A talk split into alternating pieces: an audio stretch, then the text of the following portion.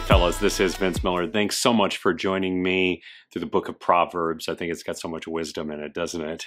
Today we're going to be in chapter 9. I'm going to read verses 1 through 2. It says, Wisdom has built her house, she has hewn her seven pillars, she has slaughtered her beasts, she has mixed her wine, she has also set her table.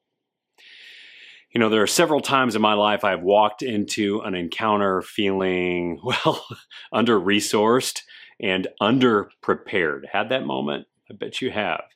These moments produce anxiety in me, unbelievable anxiety, especially when I encounter them for the very first time. Yet I also know further down the road of life, when I have the same experience, I meet it a little differently. I feel a little bit more resourced, prepared, and even I kind of get this lift in my confidence, right? And at that moment, right at that moment, we're experiencing the gain of wisdom. Because as described here, wisdom is both resourced and ready. She has built the house. She has set the table.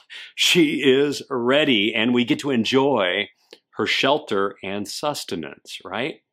But just because we enjoy her shelter and sustenance and the occasional boost in our confidence, right?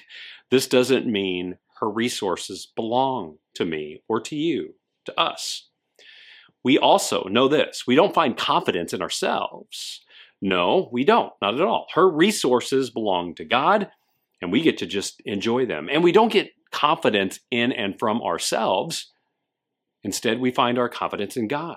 So the lesson is this when your life is a little uncomfortable, which it might be today for you, even right now, you got to go to the one who can satisfy your needs. You got to run to the wisdom of God for shelter, right? You got to run to the wisdom of God for sustenance. Because guess what? It's ready and waiting for you. I love you guys. I'll see you right back here again tomorrow.